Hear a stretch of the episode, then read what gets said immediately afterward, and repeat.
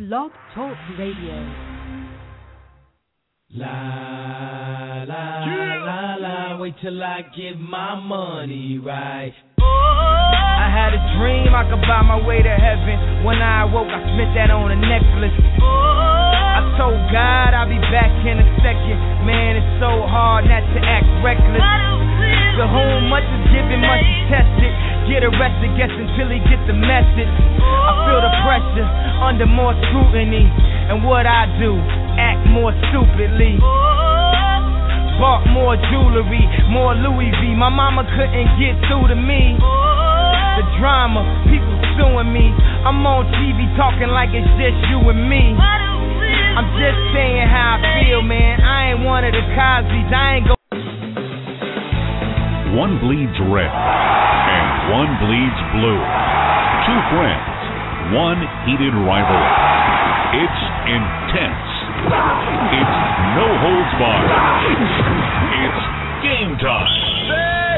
let's go! On Red versus Blue Sports Talk Radio with your hosts Scott Atkins and Michael Trent. Scott and Mike and their versatility bring new light to many topics in and out of the world of fantasy sports. Guests can reach the show by calling 347 324 5404. Red versus Blue Sports Talk Radio, where Planet Red and Big Blue Nation collide. Let's hope they're still friends afterwards. Here they are, Scott and Mike.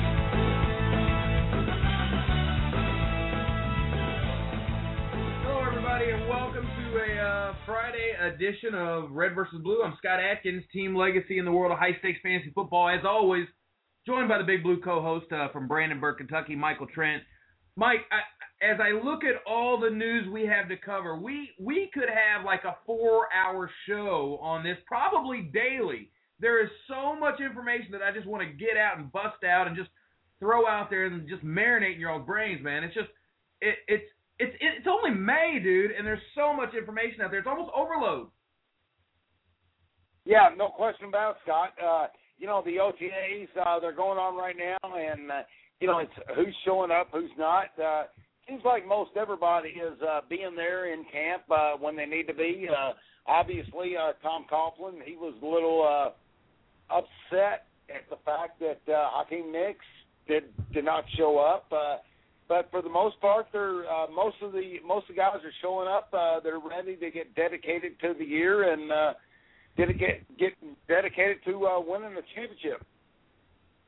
347-324-5404. This is the Red versus Blue Show, sponsored by FFToolbox.com, uh, one of the largest independent uh, fantasy websites in the country for all the news you can use in fantasy football. Uh, Mike, this is the last day, just real quick, for May Madness. It's the early bird promotion for the Fantasy Football World Championships. If you put your $200 deposit down in the month of May, uh, you are qualify for a drawing. The May Madness giveaways, 1 in 20 shot at a free main event team. We've already given away six of those bad boys. We're going to give away a couple more this weekend based on signups. Uh, it's been a, uh good couple of days here uh, for the Fantasy Football World Championship. And we got a, a, lot going on at the Mirage, man. It's just so exciting to hear these calls uh, with these guys, what they have planned, what they want to do uh, for the fantasy community. And that's what excites me when the players get to actually, when we as players are embraced by the regular world. And when I say regular world, not the fantasy world, but the regular world that wants to get into fantasy. That's what's so exciting because we've been waiting and waiting, you know, all this time. And you know, we get to see it on ESPN on Sundays. Uh, we have it. We have, they have a pretty good show on Sundays. You know, you do see something like that. But other than that, it's it's it's primarily off in its own little world, the fantasy world. You know, uh, so to see somebody like the Mirage want to pick up business in their in their book and kind of kind of just change the game in their sports book, so to speak. Um, and you know, take the horse gamblers, put them over here, make it a big fantasy world in the sports book. That's pretty cool, man. It's pretty exciting stuff. Yeah, and you know what? It it just keeps uh, it keeps growing, Scott. You know, the fact of the matter is that uh, there's a lot of people that are uh, like myself. Uh, you know, I just joined the high stake world uh, four or five years ago, and uh, there's guys and gals right now that right now they cannot wait to just jump in and jump in with both feet, saying, you know what, I'm better than those guys, so let me let me give that a shot. So uh, and to have a a venue like the Mirage, I mean that's going to be awesome. I mean just just to be there and do it. I mean that's all it takes is one time. Go there, do it one time, and next thing you're hooked. But you're hooked with a lot of friends, a lot of great friends that you uh, can gain knowledge from. Yeah, and immediately following the opening kickoff game, Ravens versus Broncos, we're going to be headed to the sports book for the Mirage Invitational Draft, uh, where some of the best players in the world. You have to be ranked in the top 100 to uh, register for that. If you're in the top 100, you can register, and we're going to fill uh, a table or two there for the Mirage Invitational. You can look at that uh, on the Games tab at the uh, page fftoolbox.com. You click Games, you'll see all the contests that we have for this year. Uh, okay, Mike, let's get right to it. Uh, first of all, at Red Blue Radio on Twitter. Uh, if you want to email us, redblueradio at gmail.com. You can uh, email us your questions. And if you want to call us, 347 324 5404. Dave Asrani is going to join us tonight.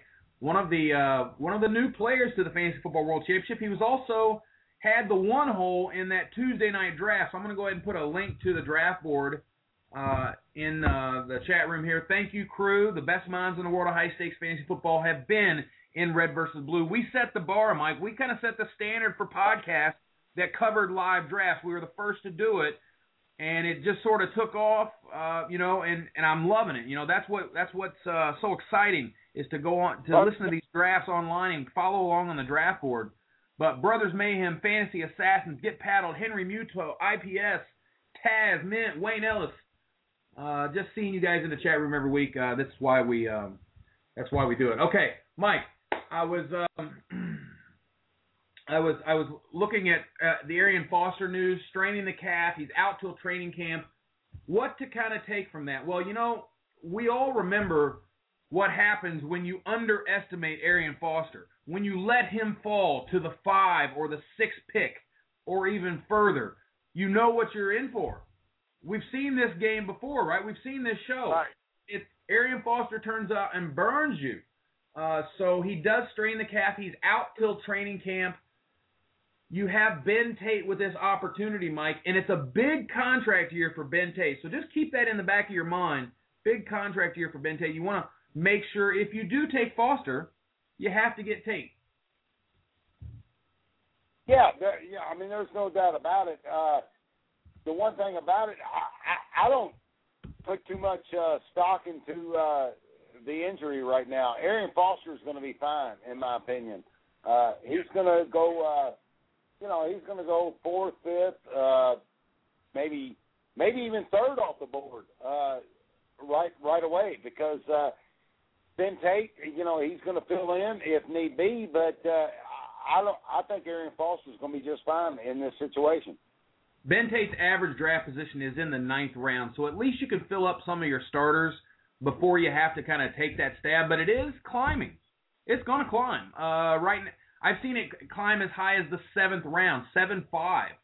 Uh, is the highest I've seen it climb. And look, you, you start to take that pick because you kind of have to. You, you if you have Arian Foster, you need to ensure you lock up that ground game. And Ben Tate looks like the logical guy this year uh, to kind of carry that extra workload. So definitely keep an eye on Arian Foster. They're talking about Boldin, Mike Anquan Boldin. Uh, you remember when he was a top five wide receiver Yeah. in the league?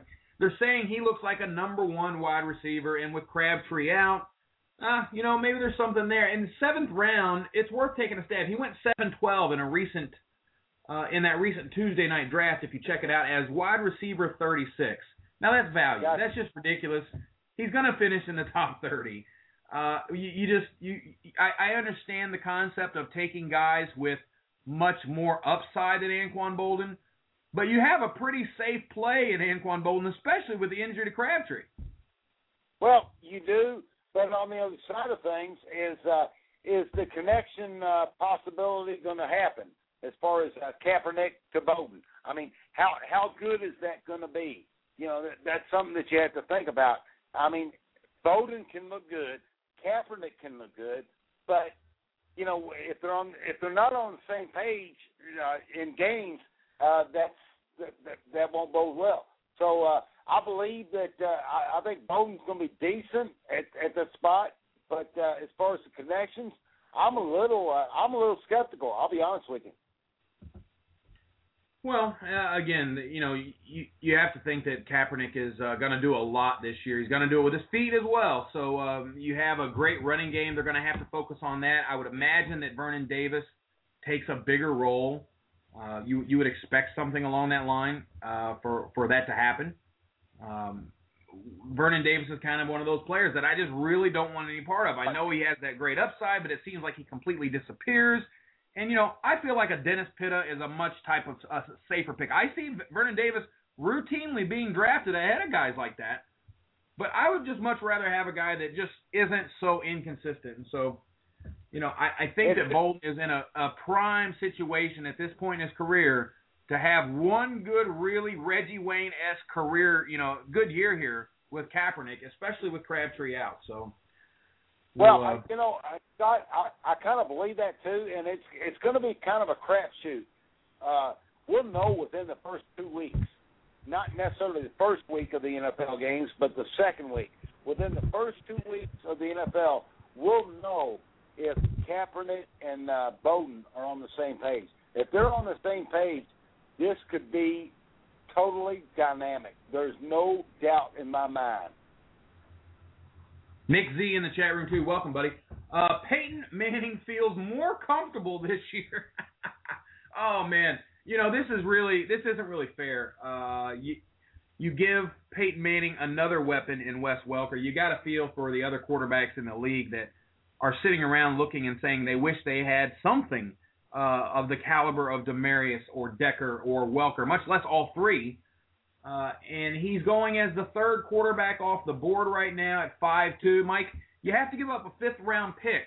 And if you look at the Tuesday night sitting uh, draft and go that I that I posted, you could take an you could take an Amendola, a Colston, a Chris Ivory, an Antonio Brown, it's or a Tony Gonzalez. It's a it's a very quality player that you're turning down to get one of the best quarterbacks in the game. Now, my question to you is is he worth it? Because I mean, if in the past, if you said Peyton Manning was a fifth round pick, you have to you have to take him. You're like, if Peyton falls to the fifth, I'm taking him, and that's what how it always has been. But in the year that we're we're seeing all this quarterback production, 13 quarterbacks uh, had over 300 points, I think last year, just insane numbers, maybe 17. Uh, it, it it's kind of like uh, it's very hard to turn down one of those players you can plug in your lineup every week, like a Colston or a Vincent Jackson, to get a quarterback that's a little bit better uh, fantasy wise than uh, somebody that you can get later, like a Stafford or a Luck. You know, when I saw Peyton uh, drafted there at the five two, I'm looking at uh, who's behind him: uh, Matt Ryan, Tom Brady, and then you go in uh, Kaepernick, Cam Newton, uh, and then of course in the seventh round, then you got some Russell Wilsons, uh, Stafford, Griffin, Luck, Romo. Uh, Peyton Manning, uh, that that's a logical fit actually for that team in that position at, at that time that they drafted, in my opinion. So, uh, you know, I, I mean, would you would you draft Peyton Manning ahead of Tom Brady? I, don't think I would. I honestly would take Brady uh, before Manning, but then again, there's so many weapons that uh, Manning has before him. 347-324-5404. We've got uh, DeMarco Murray declaring, I'm going to play all 16 games.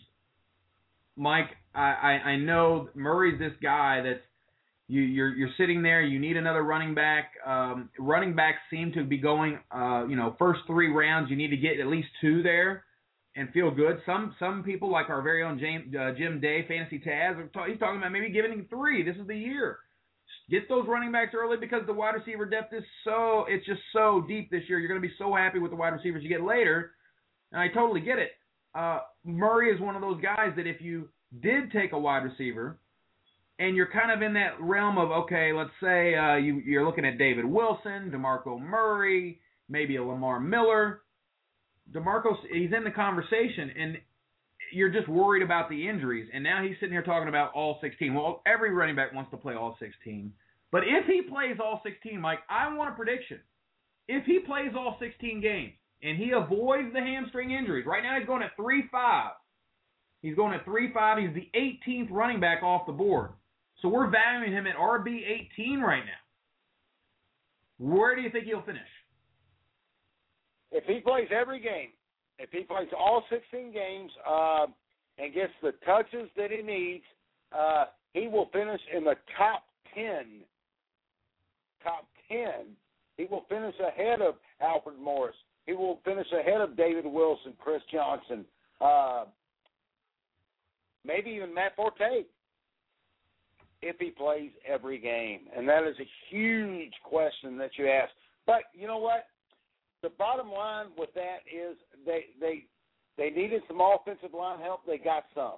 Uh, they've got some uh, weapons uh, as far as uh, Jason Witten uh, and some other receivers to free him up. The, they have to free him up going forward with having trust in the offensive line and saying, okay, this is our guy. We're going to run. We're going to see what happens. But he he has to also be able to be a receiver. He has to be a receiver. I mean, uh, you know, to be a top ten uh, running back in dynasty football, you have to be able to catch those balls. You have to be able to rack up those points. But uh, if he's healthy, to to answer your question, Scott, uh, if he's healthy for 16 games, he's a top 10 running back. If well, not, Mike, I'm a, I'm a, I'm going to go, go even ahead. a little bit. I'm going to go a little bit further than that, and I'm going to tell you, if Demarco Murray plays all 16 games, he's a top three running back fantasy production. He's going to. He's the type of guy. He's he's a dual threat. He's running and receiving. He'll catch 70 balls, get close to 300 carries. That puts him in the top three of uh, of fantasy production. He's that good. Uh, and that involved in the game for Dallas. And Dallas is a high potent offense. So if you have a lead back in a situation like the Cowboys, you have tremendous upside. So my my point in this whole discussion is I think people have the ceiling wrong on DeMarco Murray. Right now we're drafting him at his floor. RB eighteen. That's his floor. Right? I mean, he finished as running back twenty six last year and missed like seven games. Right? So right.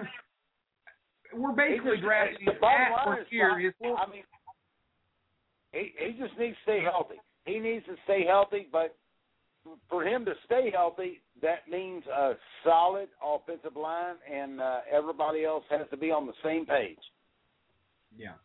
Well, uh, Murray, Murray's one of those guys. So uh, we're going to go ahead and bring in our guest for this evening, Dave Asrani. Uh, Dave, you were in the chat and, and in the draft last uh, Tuesday night. Welcome to Red versus Blue, my man. Congratulations. That's your debut, buddy. Thanks a lot, Scott. It's uh, it's really exciting for me to be on, and Mike, thanks for uh, letting me have a chance to uh, talk a little football with you guys. Good deal, Dave. Glad to have you. Yeah, thanks. Well, thanks. we, we, we do like to introduce uh, our, our guests. Dave, uh, just tell everybody a little bit how you got your start in fantasy, and you know, I'm, these are the types of things. Like I remember the guy that I I drafted, the first ever, Terrell Davis. That was kind of like my guy back then. And when I'm, I, you know, that was a USA Today times. I didn't have, you didn't have internet uh, fantasy going on. And I'm not that far back like a lot of the veterans are, but that was kind of my uh, my starting thing. So tell us about where where where you're coming from. Uh, well, you got a better memory than me. I, I don't remember my uh, my first guy. Uh, I know that I'm a running back guy, and I was uh, I was picking back in my first football uh, leagues with buddies. Uh, I'm a Canadian, so uh, when I was in high school, we did a lot of uh, fantasy hockey, little fantasy uh, baseball, but then uh, kind of football became um, more of our main interest. So uh, back in 2002, 2001, I'm guessing probably uh, Fred Taylor was a big fan of uh, Fred Taylor or uh, Marshall Faulk or something like that. I know I had those guys a few times back then. I remember the Kordell Stewarts of the world, Mikey. Uh, when when those are the types of memories I have. You know, everybody's taking him in the first round. You remember how we had the call center set up, Mike, and then we we kind of set everybody in their little Yep. cubicle, and then we had the draft boards up there, and we had we had two leagues of twelve going on in a live draft. You remember that? Oh yeah, oh yeah, that was a lot of fun. Man, yeah, those are the good old days. Well, Dave, uh, look, you uh, you're a teacher, right? You you you're teaching in your blood. Oh yeah, yeah, absolutely. That's uh that's my uh my job. I've been a teacher for about uh 14, 15 years and yeah, I really enjoy it. And you jumped into David, the fantasy you're gonna, football. Uh, you're going to have Go a ahead. chance to uh, do the main event there with the uh, FFWC this year. Yeah, I I just uh, I just got a couple of teams uh, just uh, registered uh, two or three days ago or something like that.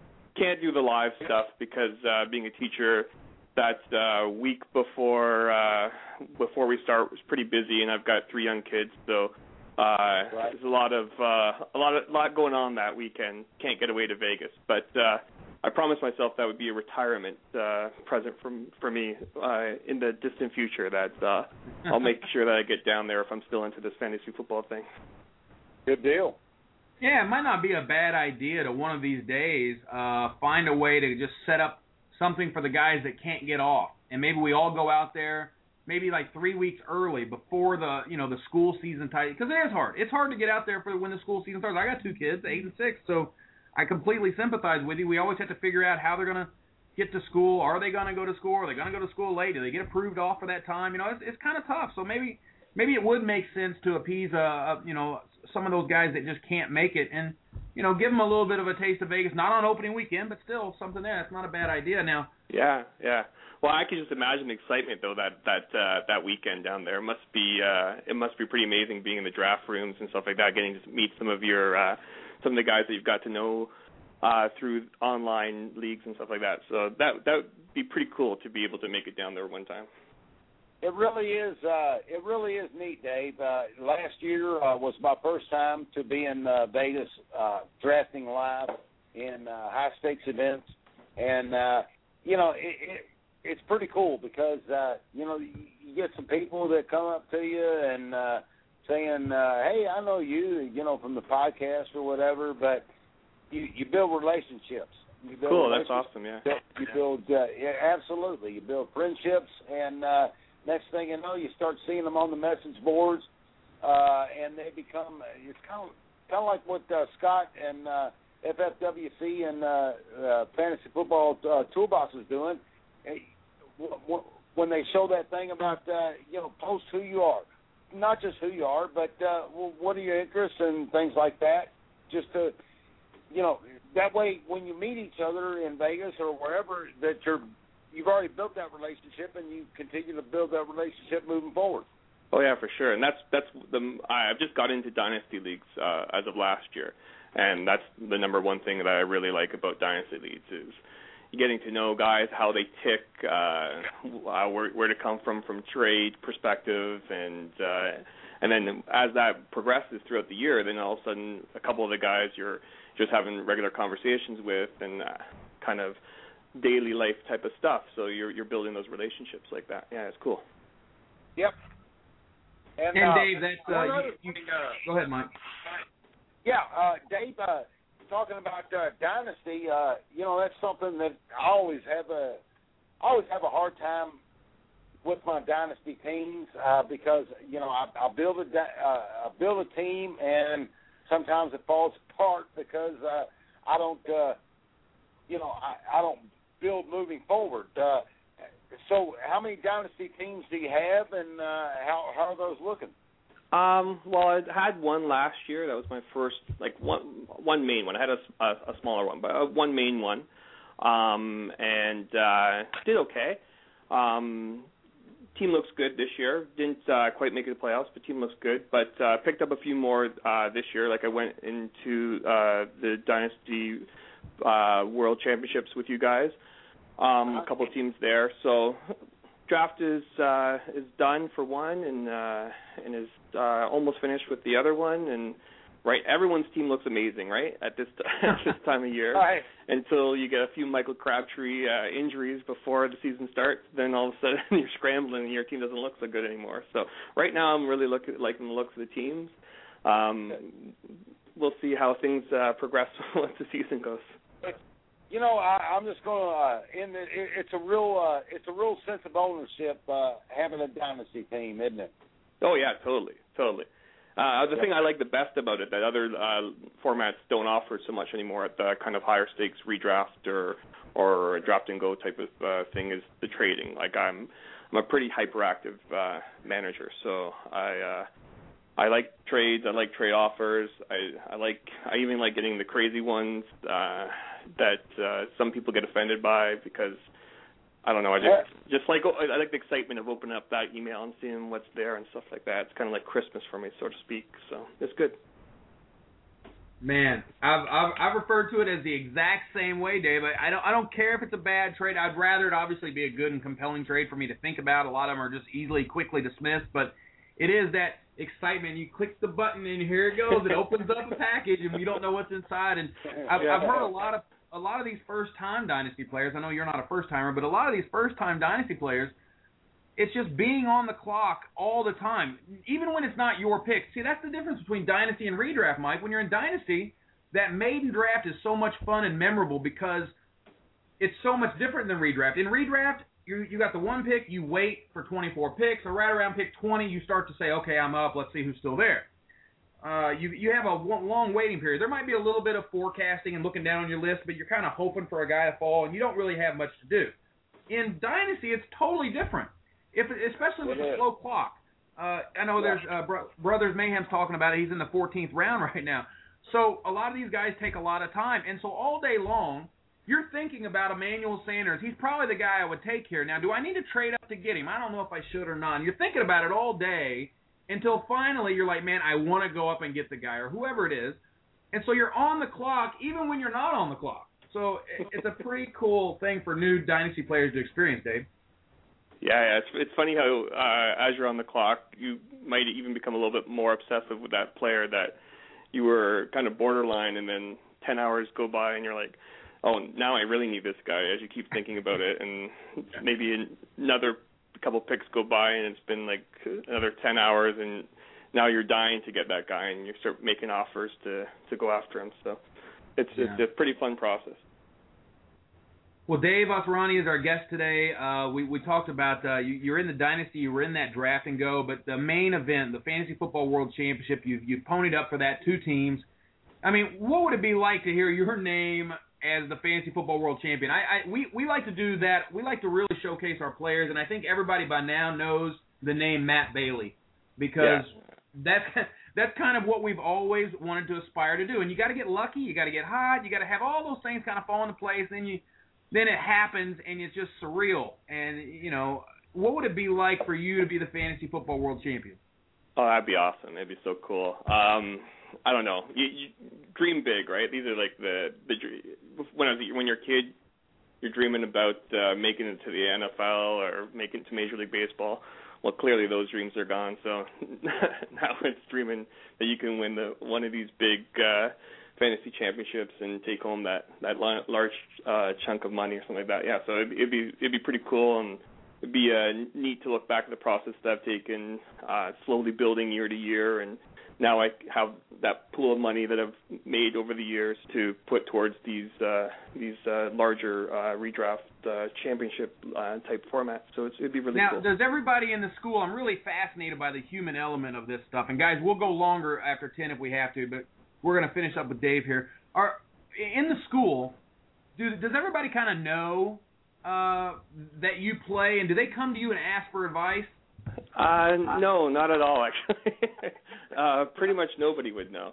Um, I'm an elementary school teacher, so uh, so we're talking uh, grades uh, kindergarten through grade eight. So uh, mostly women uh, teachers. So yeah, it doesn't come up in conversation too much. They know I like football. I coach uh, flag football up here, uh, so I'm pretty passionate about football. But uh, yeah their husbands would be into it and so they would they would we would talk like some of their uh the big draft days for their their husbands and stuff like that and how they have the the friends over in the basement and stuff like that. But yeah there's a couple of guys at school that would know but not many yeah. And what would you do with the hundred and fifty thousand dollar grand prize? Are you is it is it a standard answer? You're gonna pay a little bit down on the house, take a little vacation, put a little away for the kids' school. Is that kind of yeah, basic answer? Yeah, boring, boring stuff like that, Scott. Uh, yeah, I'm not a, I'm not a big spender with my my cash. I, I won't be getting a, a Porsche or anything like that. So we're looking to to move eventually, and uh, that would be perfect for for uh, for our next place. So yeah, that'd be great. Well, Dave, I, I gotta.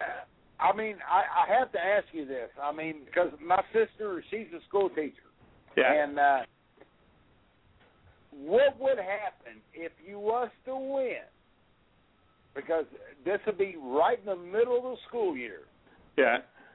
You win this, and you know you've won it, and you go into Monday getting ready to teach uh, the elementary uh, students that you have. I mean, what, what's your mind frame? I mean, uh, well, I, I, mean, I suppose I'd have a bigger smile on my face that Monday morning than than your average Monday morning, right? Yeah, no, it would be honestly it'd probably be business as usual. Uh, I would tell uh, probably a couple people that know that, uh, that I'm into this, and no one else would be the wiser, probably.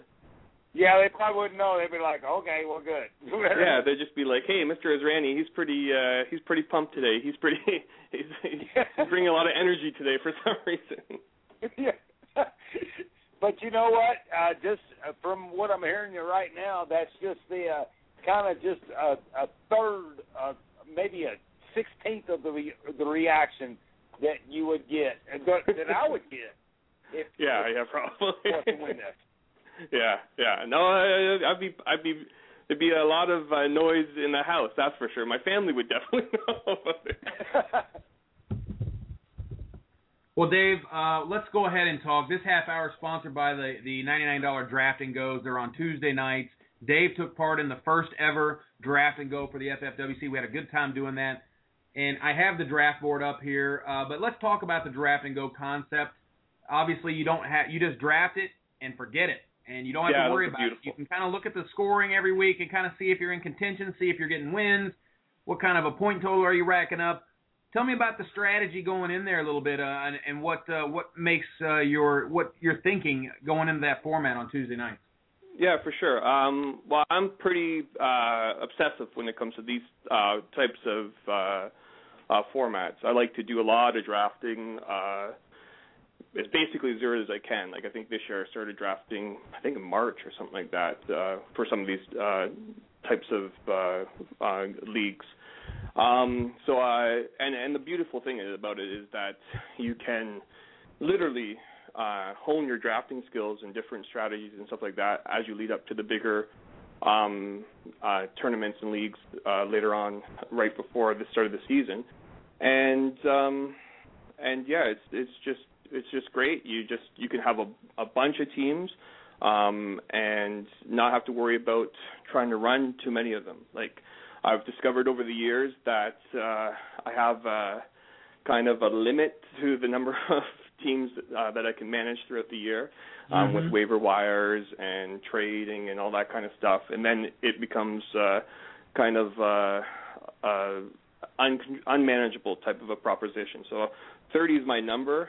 Uh, even that's kind of high.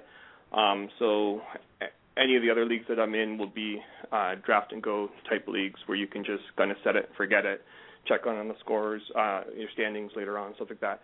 So my strategy is there's some uh, overlap for your regular redraft leagues where you plug in your your own lineups. So I'm still going to go running back heavy um, at the start, and uh, then I'm gonna I'm gonna be a little bit more risk uh, risk taking type of a guy. I'll take on some uh, some guys that have injury uh, issues, guys that I might avoid in regular leagues because especially in uh, this draft and go uh, with 26 rounds, um, you're going pretty deep. So you got a lot of reserves and and stuff like that. So you can go uh, with a, a few more risky guys that if they do well and they stay healthy, like your DeMarco Murray, like you guys were talking about last uh, a couple of minutes ago, um, they could uh, really explode and dominate. And if you get them in the third or fourth round, like DeMarco Murray, and he he lasts the whole season and he finishes top three, there's a good chance you're you're going to win that uh, that that league if you didn't get unlucky anywhere else, right? So um, I like uh, guys that uh, wide receivers that uh, drive you crazy in your your regular leagues because you can't predict when they're going to go off. They might go off one every three games and put up goose eggs in the other two, like a Desha- DeSean Jackson or Vernon Davis is a guy you guys mentioned. He's a guy I love in this Mm-hmm. type of uh, in this type of uh, um, format because he's going to have his big games, uh, and then he's going to be kind of terrible the the other games. So you just have to Now- pick a good uh, tight end with that. Now I'm going to ask you one more question about that draft on Tuesday. Sure, and yeah. You just just be as honest as you want to be, okay? But oh, for sure, on yeah. that six seven turn, when you took Kaepernick and then came back with Wilson, was that about the player, or were you dirty dog? Were you trying to start a quarterback run? Oh yeah, it was a bit of both, to be honest with you. um, definitely, I I I don't like being in the one spot. I don't like being in the tw- uh, 12 spot.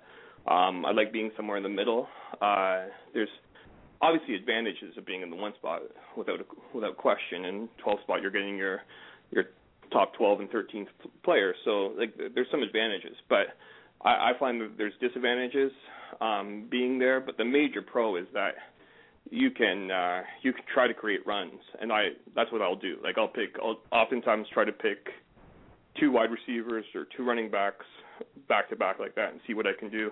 And definitely quarterback's the best one that you can do with uh, creating a run, and and it worked. Uh, there was a run after that of, on quarterback, so I Oh, was no doubt.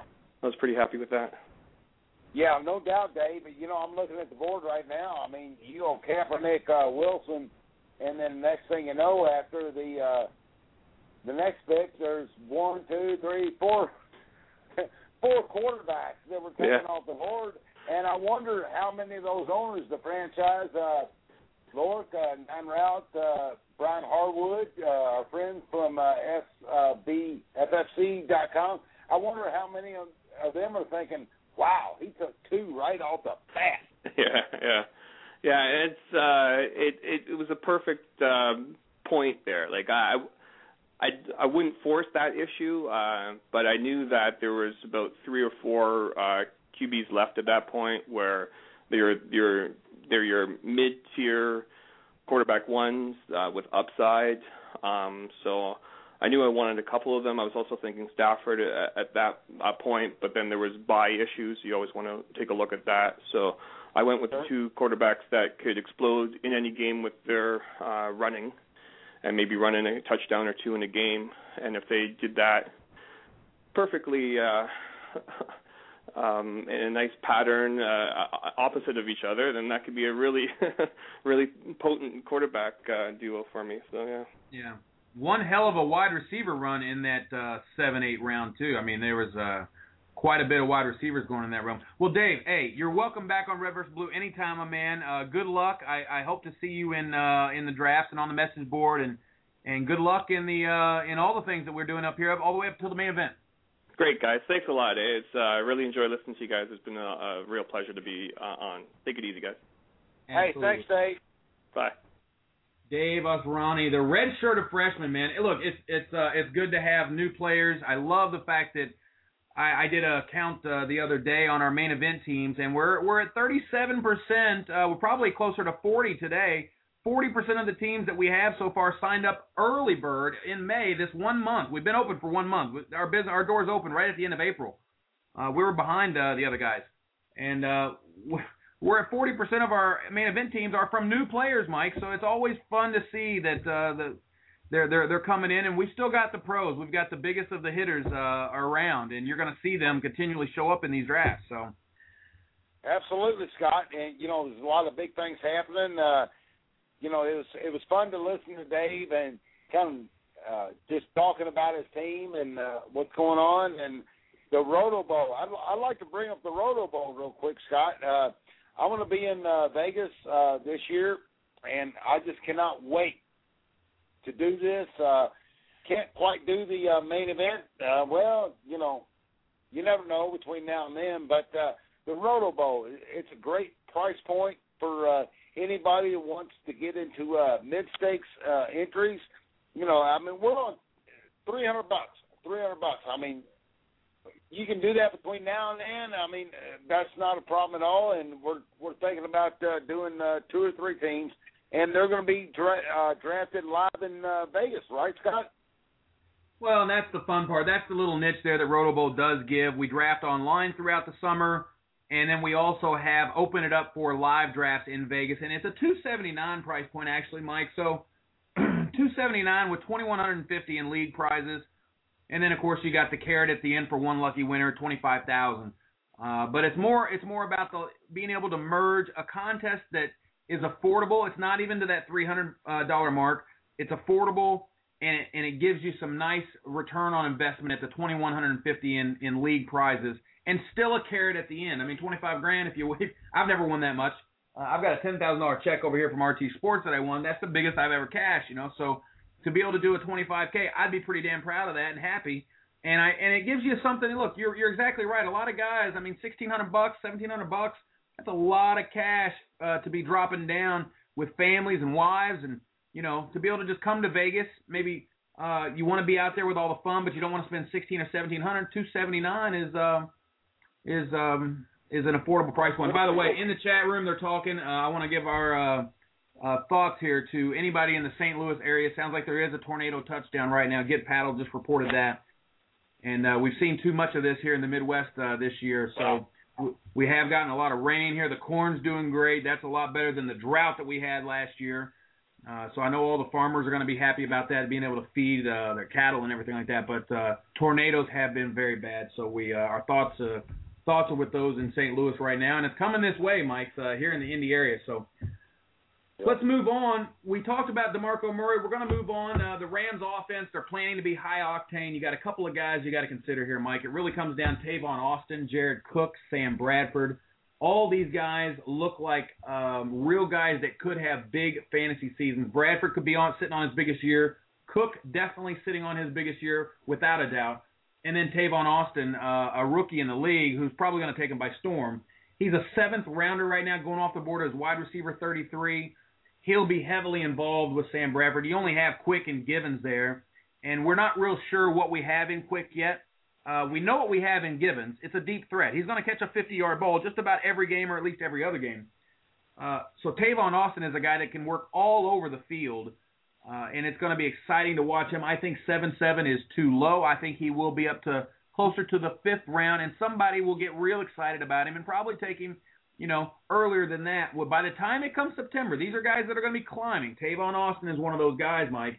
Do you believe that yeah. the Rams offense is going to really get things together now? you know, I Tavon Austin right now, uh, he looks like he could be ahead of. Uh, as crazy as this as this sounds, as uh, maybe a T.Y. Hilton. I mean, Tavon Austin has all the tools and everything that's available to him. Uh, Sam Bradford has been looking for somebody somebody like him. Uh, I think the division itself is going to uh, it might hinder him a little bit. But uh, bottom line is, we're going to find out what kind of talent this kid has within, uh, I'd say, the first four or five weeks of the season. I like the Rams offense to improve. I like Sam Bradford to improve. He's one of my sleepers. I've just got done with my quarterback projections, and I have Sam Bradford chiming in at QB 14, uh, closing in on a 300 point season. So this is a guy, especially in those home games on the turf, excellent opportunity for you to start there. So if you are thinking about waiting, and I mean really waiting on your quarterback, Sam Bradford makes a um, an intriguing option to be able to plug in uh, as a backup quarterback and really play matchups with somebody. So if you end up with like a Dalton or you miss the run, you know, there's look, there's 10 really, maybe 11, 12, well actually 11 really good ones. I know you got RG3, you got the questions there about what you're going to get with him. Then you start getting down into the Eli Mannings and the Rivers and Palmers and you know th- that type of area, uh, the Daltons of the world. That's where you want to take a Sam Bradford. Go ahead and elevate him up there. I like Dalton a little bit better, uh, just because I think he's improved every year, and I know that last the second half of last year was a complete fall apart for him. But if you take a look at what they've done for him, this is a make or break for Dalton. If he doesn't do something now with that line and those weapons, uh, I, I think uh, you're gonna it would spell real trouble for Dalton, and I see him doing it. I see him turning around, coming through with a big year. So uh, Sam Bradford's a nice little uh, quarterback with upside, especially on those home games. So. I do too. I like Sam Bradford a lot. Uh, I, I've always believed in his arm and things that he has, uh, his arsenal, and uh, especially with this rookie. I mean, that's going to be great. Uh, what yeah. do you uh, what do you rank what do you rank him with uh, Ben Roethlisberger? Uh, you know, I'm a little down on Roethlisberger. Uh, I got him at the 19th quarterback right now. Um, 2,700 yards, 21 touchdowns, something like that. You know, look, they're they're going to be in trouble Uh, I think offensively, you know, until they're really able to get look, Heath Miller is his fallback pillar. If Heath Miller is healthy, which I'm predicting he won't be, uh, hundred percent, uh, I think that's gonna that injury is gonna have complications. I'm not predicting uh, his. You take away Wallace and you take away a Heath Miller, and your ground game is new, and you don't know about what these guys Le'Veon Bell is gonna do. You know, it's just a lot of change it to ask one guy, and I would expect Roethlisberger to miss some time this year. He's not a guy that I would like to count on, even as my QB two. Now I will. I'll, I'll go ahead and take him as my QB two, but uh, not somebody that I would like to count on. Yep. Uh, all right, so uh, let's move on to Aaron Dobson getting compared to Larry Fitzgerald, dude. Uh, now look, I love Greg Cosell. I think he's an excellent analyst or analyst. Um, and they drafted uh, Dobson as the 59th overall pick. They're getting a hell of a player here. Most are predicting that he's an opening day starter, Mike. And Dobson's been a winner all his entire career. Uh, he was at Marshall. They won a couple of bowl games. They, they weren't national champions or anything like that, but uh, they won a couple of bowl games. Uh, before that, in high school, he won a state title. Uh, he joined David Wilson in that uh, Junior World Championships in, in Canton in, in 2009. He is a he's a heck of a player, a tall, long build, vertical wide receiver. Uh, he hasn't really faced the competition he's going to face in the NFL, so it'll be interesting. And I know some people are comparing him to Sidney Rice, but I think uh, they, they've named him the most promising pro receiver prospect from Marshall since Moss. And that's not, you know, that's Marshall.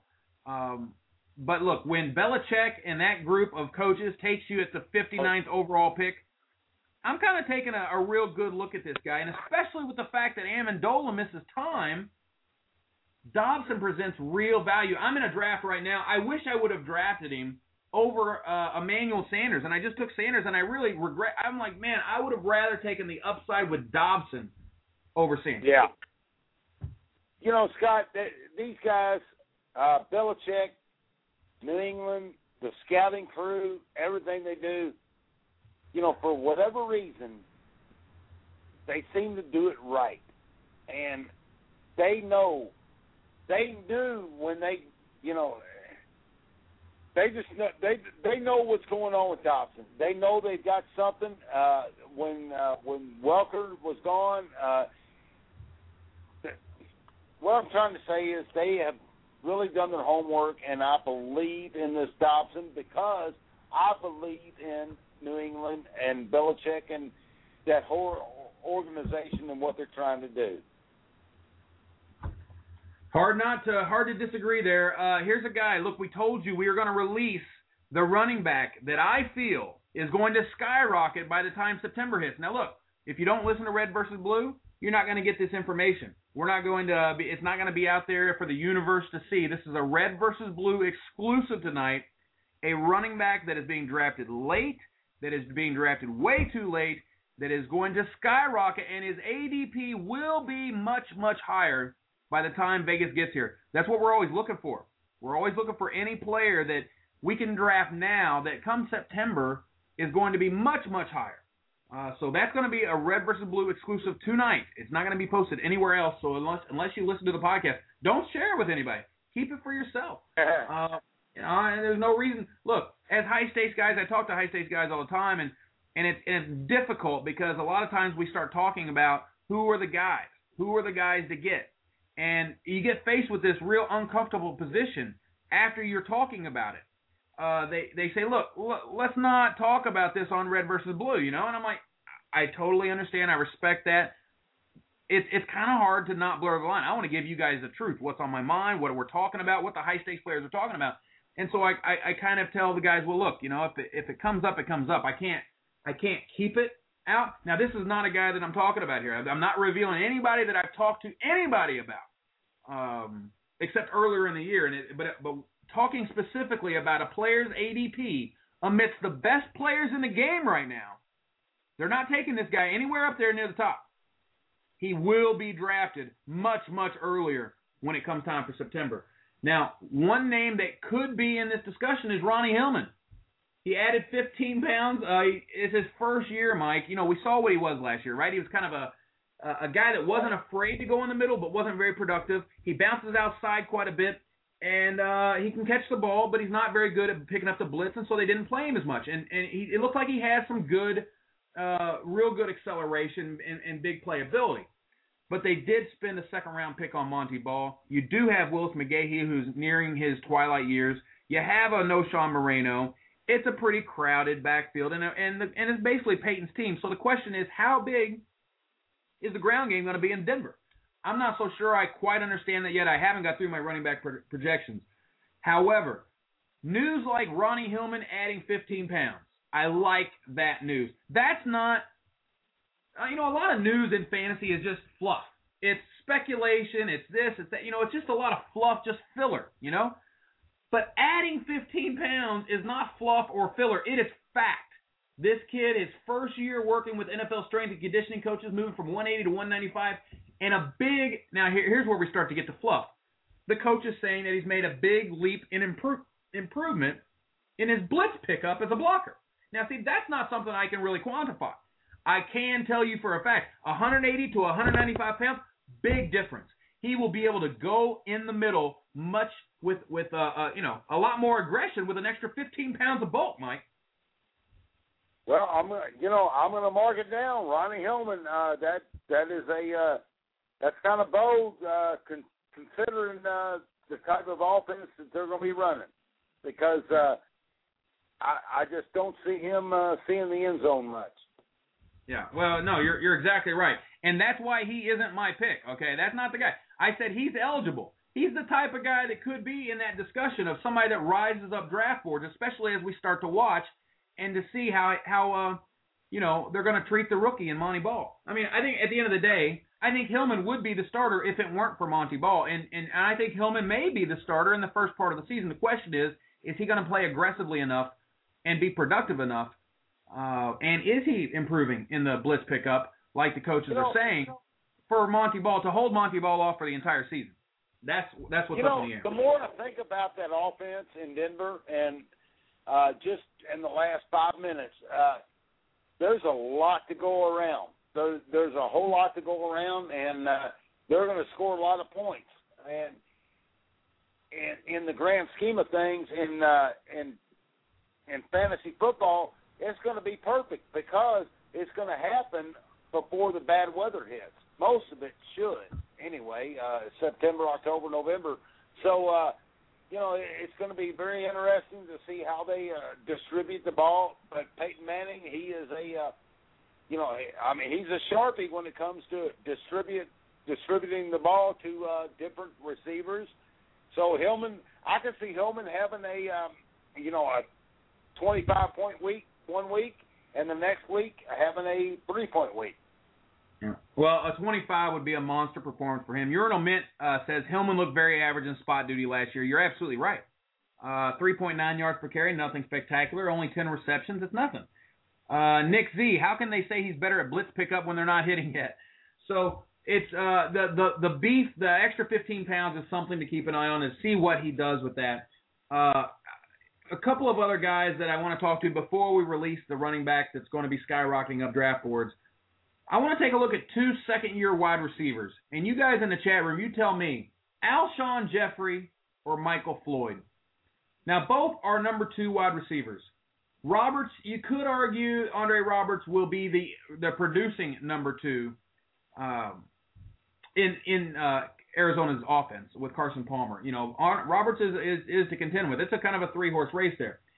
Conversely, when you talk about Chicago, you can call Al- Alshon Jeffery your number two wide receiver, but really, Brandon Marshall is the number one and the number two wide receiver there, right? I mean, Marshall accounted for 58% of Cuddy's wide receiver targets. That's insane. 58% of all the wide receiver targets went to Brandon Marshall. So it doesn't matter how good Jeffery is. And I think if you read the reviews of what they're saying, he's much better at his route running and starting off the blocks. He's getting uh, he's getting this stuff down in the in, in the off season, uh, which is encouraging because we always thought that if you know he's a heck of a uh, of a specimen, man, he could be very talented wide receiver if he lands on the right opportunity. The question is, is this the right opportunity? Um, because Cuddy's number one and number two is basically Brandon Marshall. Will he share the ball? Floyd finished eight for 166 yards and a touchdown against San Francisco.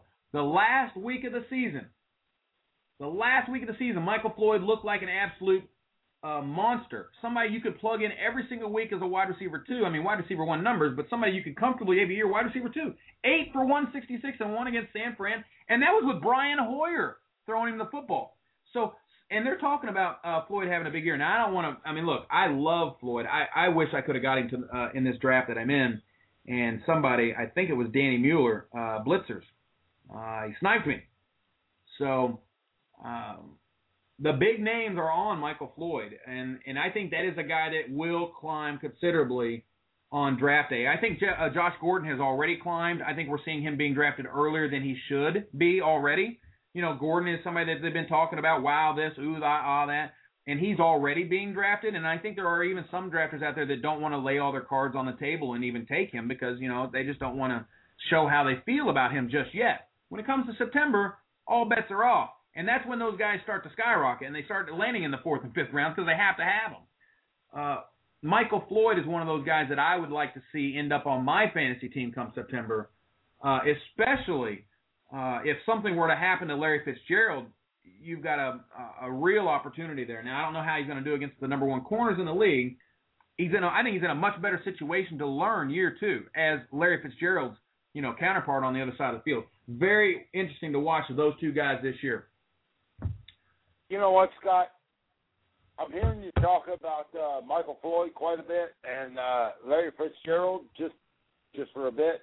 Uh, I really think that uh, Carson Palmer and uh, that whole team, uh, those wide receivers, there's a pretty good chance that Michael Floyd is going to jump up big time. He's going to jump up the chart. Uh, I'm not a big fan of Alshon Jeffery. I'm I'm really not. Uh, T.Y. Hilton is much better, in my opinion. He's going to move up. Uh, uh, but uh, you know, I see uh, Michael Floyd and uh, and those guys at wide receiver for uh, Arizona to move up because I just I just feel like that Carson Palmer is going to get a uh, get a comfort zone with those guys, and some things are going to happen with them. All right, so let's get to this discussion. Let, let me get to this running back here that I wanted to bring up. Uh, the running back that I believe that is going to skyrocket up draft boards is not a name that's uncommon to anybody, especially in the dynasty world. You took him very likely as your number one rookie pick in all dynasty leagues. He's drawing comparisons to Ray Rice and Maurice Jones-Drew with the with the size and the skill set that he brings to the table. He was the first running back off the board in the NFL draft. He was drafted recently at 8'11 in a uh, competitive high stakes league and at 8-10 in Tuesday night's drafting go. The only person he has in front of him right now is BenJarvus Green-Ellis at 3.9 yards per carry. Now, Ray Rice, when he came into the league, he had to put on weight. Giovani Bernard is already 5'9, 205. When you look at Ray Rice right now, he's 5'8, 212. MJD 5'7, 208. Rice, as a rookie, rushed for only 107 times, 450 yards, didn't score a touchdown in his first year. That's probably his floor. MJD, on the other hand, he kind of stormed the league, you know, with uh, Fred Taylor there, and I remember drafting both of those guys in uh, the World Championship. 150 carries for Giovani Bernard. He's got a great offensive line there to run block especially with defenses worried about covering AJ Green and Gresham and Eifert. He's going to steal the job, Mike. BenJarvus so. has a couple of years left on his contract, right? Bernard is going to steal this job, and this kid, he is a dual threat as it, as it comes. He caught 92 balls in two years of playing college for North Carolina, 6.7 yards per carry. He's a heavy receiver, though. And the keys to his game, he's elusive, he's quick, he's got that one cut ability, and just uh, this, this this is um this is let me read you um let me read you what our our pro real, from uh, our real, analyst from FF Toolbox. Uh, real quick, I mean he has he has what it takes. He has yeah. what it takes. Uh, the, the bottom line is uh, he he doesn't have the size. He, he's not tall. I mean, I took him. Uh, I took him number one overall, and I'm gonna stand with him. Uh, but I'm, I'm I question his size. What do you mean? Height. He's he's five nine, two oh five, dude. What do you mean? His height. I He's question five his height. nine. That's perfect. I Doug just- Martin is five foot nine, dude. Ray Rice is five foot eight. I know, but I, it's just looking at it's a different uh, it's a different landscape right now. I mean, don't get me wrong. I mean, that's why I drafted him. I drafted him number one overall in uh, you know in a couple of dynasty leagues because he he's the man. He he's the man I I, I feel like I like. But you know, I'm I'm just throwing out some some deficiencies he might have. I mean, could be his height. Well, anyway, that's a that's a big fat zero for for me. Any in, in my concern. Uh, uh, again, um, on fftoolbox.com, if you go to the reviews, you can you can just go to the search bar and type in Giovani Bernard up at the top, and you can read along with me uh, the scouting report that Matt DeLima put together on him. Says the keys to his game are elusiveness, quick acceleration, one cut ability with just enough power in his lower half to battle through and break tackles. Running backs may be a dime a dozen in today's NFL, but Bernard breaks that home run threat each and every time he touches the ball. His ability to run, catch, and return only heightens his value, and the Cincinnati Bengals saw that and took him as the first running back off the board. I'm telling you, this is your guy that's going to skyrocket up draft boards come September. You will not be getting Giovani Bernard in the eighth round, so forget it. Well, I'll tell you what that that makes me feel that makes me feel good, Scott, because I, I did I did a lot of hard work into drafting him. good deal. Well, so look, there's a there's a lot of things we could talk about. I've got another whole long list. I tell you what, I think I'm going to save all that. We're probably going to do another show on Tuesday night. Thank you guys in the chat room for being here. Uh, as always, it's it's uh, it's, it's the reason why we do it. If you weren't in the chat room, we probably wouldn't even do it. So we appreciate everybody's support. It's going to be another fun weekend. Go Pacers, please. That's you right. got another game in you. Uh, last Come night, I on, come on, in the second half. I was I was devastated. Hibbert. we had a great time, and then uh, something just happened, and the players didn't get it done. And I love what Roy Hibbert said. He got up on the podium, and by the way, Roy's such a beast. Uh, him and David Love it. West absolutely taking it to the Heat. Uh, like, and I don't think they expected this um, after the year that they've had. But I really feel like we're going to take this game, this series to seven games, and then it's all off the table. It's you know, uh, Chris Andersen has been suspended for that dirty hit on Psycho T the other day. Uh, there should have been an automatic out ejection from the game, just like we saw in the Chicago series against LeBron James. Uh, that was the that was the precedent that was already set. Uh, so anyway, go Pacers on Saturday. Beat the Heat. Built not bought. Uh, for Mike Trent, I'm Scott Atkins. Thank you, and uh, we'll see you guys next week. Good show, man.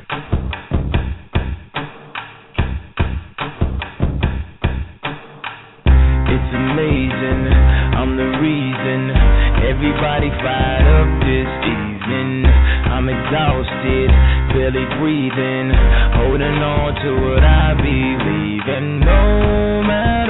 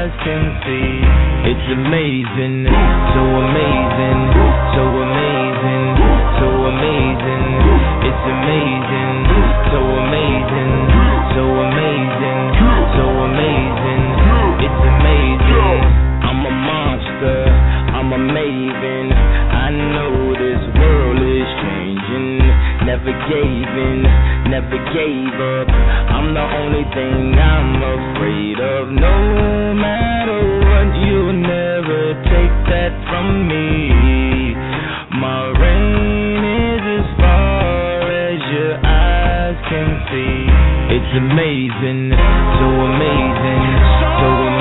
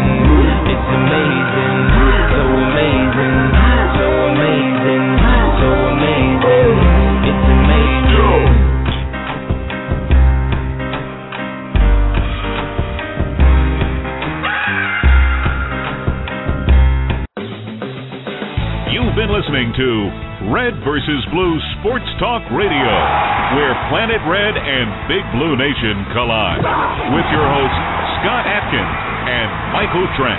Please join us next time.